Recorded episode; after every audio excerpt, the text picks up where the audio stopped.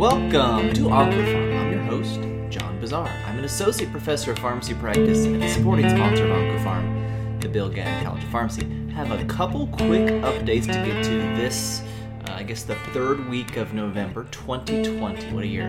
Uh, so let's go back to, to last week on November 13th. The, the FDA approved pembrolizumab for breast cancer. So, first uh, Pembro approval for breast cancer, which means there are only three malignancies remaining uh, that Pembro has no approval approval for. A joke, probably. Uh, now, this is an accelerated approval of pembrolizumab in combination with chemo for previously untreated metastatic breast cancer or locally recurrent uh, and unresectable breast cancer. It's triple negative with PD-L1 expression greater than or equal to 10% of a composite proportion score. Okay, so again, it's a it's a very uh, restricted indication. Not all breast cancer, triple negative breast cancer, uh, metastatic has not been treated before in the metastatic setting, uh, and then high high PD-L1 expression of greater than 10 per, greater than or equal to 10 percent composite uh, proportion score CPS. Now this is an accelerated approval that's based on progression-free survival, which we'll talk about, and it's based off of Keynote 355, which was presented at ASCO 2020, uh, not yet published yet that I can find. Patients were randomized two to one to Pembro plus chemo or chemo alone and chemo consisted of either nab-paclitaxel 100 milligrams per meter squared, three weeks on, one week off. Uh, same nab-paclitaxel regimen from Impassion 130 and Impassion 131 with atezolizumab, or paclitaxel 90 milligrams per meter squared, uh, three weeks on, one week off. So not the 80 milligrams per meter squared weekly that we see in the adjuvant setting, or um, carboplatin AUC2 uh, and gemcitabine 1,000 milligrams per meter squared on days 1 and day 15 of a three-week cycle, so two weeks on, one week off. So not necessarily, you know, the first line uh, chemo you would use uh, for for these folks, but but still chemo. But you know, if somebody had previously untreated metastatic disease, had never received an anthracycline or taxane, we would probably use use that uh, in many patients. Although single agent chemo is is not uh, uh, if you look at the guidelines regardless of our control group of chemo alone, the, the primary endpoint was progression free survival, and I guess that's why this is an accelerated approval, uh, which is better than just approval off of overall response rate, but of course, we'd like to see overall survival eventually. Uh, and the median progression free survival was superior in the pembrolizumab arm. The, that median uh, was 9.7 months versus 5.6 in chemo.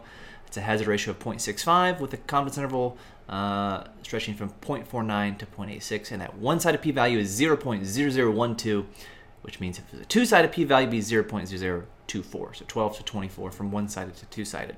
Now, this was not the original intention of this study was just to look at this highly enriched PD-L1 positive population. We know from the ASCO abstract that in the entire population, the intention to treat population of all triple negative breast cancer, there were more than 800 patients, and that hazard ratio was 0.82 in favor of Pembro, but it wasn't tested, which tells you it wasn't clinically significant, I would say. If you look at the CPS uh, greater than or equal to 1%, which was over 600 patients, the hazard ratio was 0.74. P value was not significant, but close. This looks to be an interim analysis or some alpha sharing in this. Um, and then the CPS greater than equal to 10%, that's about 320 patients. What I'm the current approval, the hazard ratio is 0.65. So if you looked at all triple negative breast cancer patients, you could say the risk for progression or death was 18% lower at any time with Pembro. If you look at CPS greater than equal to 1%, that 18% improvement now becomes a 26% improvement. And if you just look at CPS greater than equal to 10%, the improvement is even greater uh, to 35% at any time uh, over the course of the study. And if you look at the Kaplan-Meier curve, uh, which is in the package insert for Pembro, you know that the curves separate pretty significantly after three months or after the first scan, uh, when you would expect that to happen. Um, and it stays, uh, you know, stays nice and wide as it goes through. Uh, by by two years, you know, you know, most patients, more than half, have progressed or died. We will, of course, have to wait to see. Uh, overall survival for this uh, will be key. Uh, it is an accelerated approval, so I do expect that we'll see overall survival prevent, presented. Not necessarily that Pembro will show overall survival benefit, but we we will see uh, that data. We should anyway. A little bit better uh, response rate, 53% versus 40% in the Pembro arm. Um, the median duration of response for those who had a response, median of 19 months uh, with Pembro plus chemo versus seven with chemo. So, so pretty those that had a response tend to do really well, and we've seen that over and over again with with checkpoint inhibitors and immunotherapy uh, in metastatic cancer. So, first Pembro approval for breast cancer. It's a highly enriched, triple negative, and very high PD-L1 expression. That composite proportion score greater than or equal to 10%. All right, so that's the only approval I have to talk about. Let's talk a little bit about CML, disease we don't talk a ton about on this podcast, and I'm going to talk about the last study, capital L, capital A, capital S, capital T, last, uh, which was published in JAMA on November 12th by Atallah and colleagues. This was a prospective, single group, non randomized trial. Why are we talking about a single group, non randomized trial? What can we learn from that? A little bit of information, some description here. It's basically a descriptive observational study. Now, these were 172 patients from 14 U.S. centers uh, who stopped their TKI. And they did so on an observational study. And this happened from December of 14 to December of 2016, and they were followed for at least three years, and that's what we see. So even though they had to be on a TKI for at least three years to, to be followed on this study, most patients, the median time on TKI was 82 months, which is just under seven years. So these people were on TKIs for quite a while. Um, so they'd have CML on treatment for at least three years uh, with either imatinib, dasatinib, nilotinib, or bosutinib.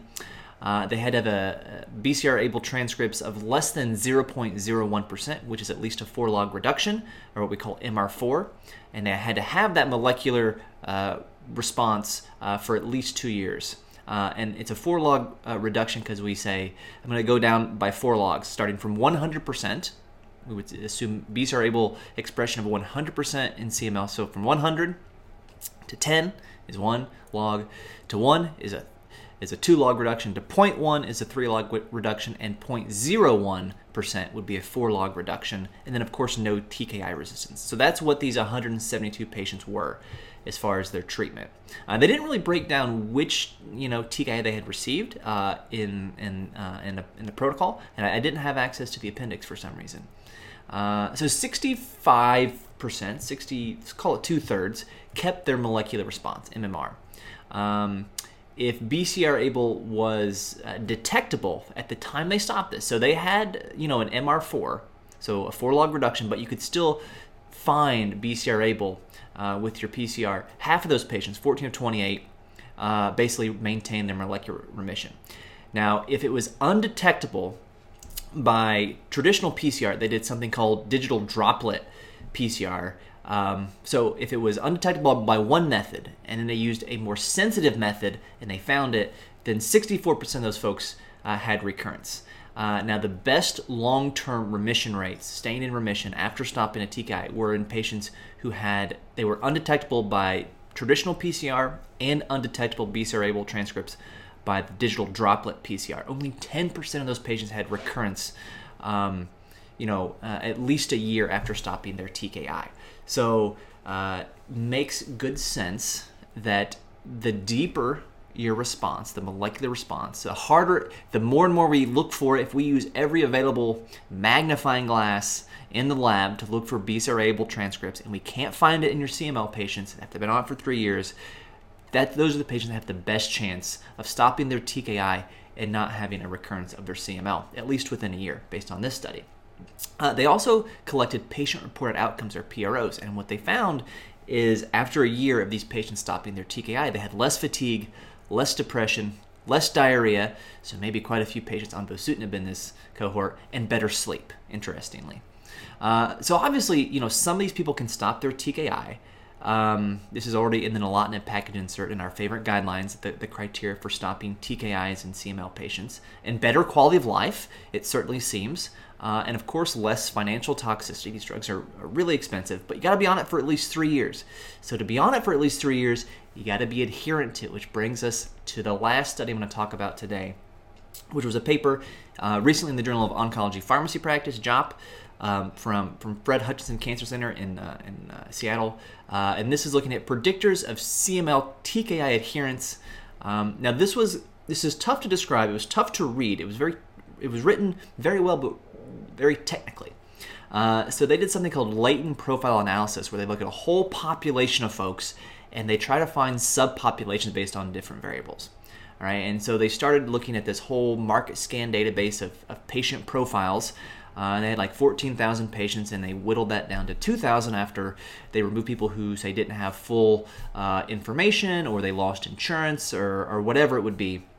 Uh, they ended up with 2,000 patients, and they identified four types of adherence patterns: patients who were never adherent, patients who were initially not adherent but were becoming adherent, people who are initially adherent but becoming non adherent, and then stable adherent. And we would like everyone to, to fit into that stable adherent category because those are the folks that we know if you're adherent to your, to your TKI, you're less likely to have resistance. And that means you're more likely to be able to stay on your drug for three years and then maybe stop it uh, if the, your molecular response uh, is that great and significant.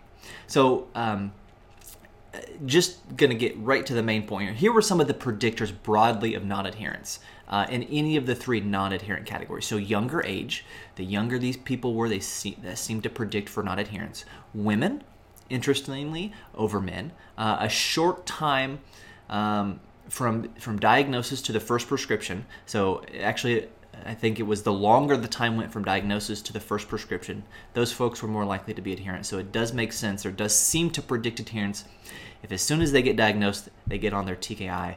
And of course, a higher financial burden was associated with non adherence, makes a lot of sense.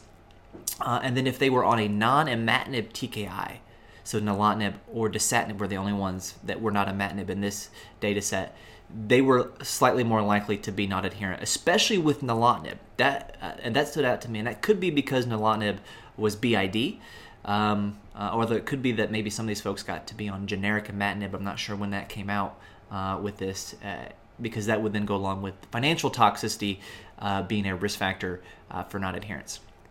So just a couple quick updates this week. Um, everyone hang in there. 2020 is coming to a close. Good vaccine data uh, coming out. Everyone uh, is excited. Uh, just gotta gotta ramp it up and distribute that, and get everyone to come back three weeks later for the next injection of that vaccine. So that's looking promising. That's the silver lining uh, in uh, November 2020. Um, oh, there's another silver lining in November 2022. Forget about that. Uh, anyway. Uh, feel free to follow me on Twitter at FarmDeepNip. Follow the podcast at, on both Twitter and Instagram at OncoPharmPod. Until I talk to you again, remember, doses matter.